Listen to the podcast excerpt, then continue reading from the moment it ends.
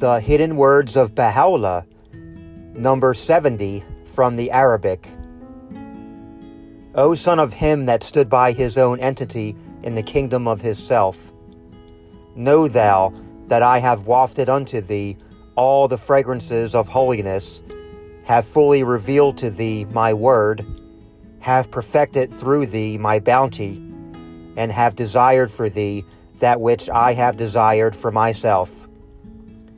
Be then content with my pleasure and thankful unto me.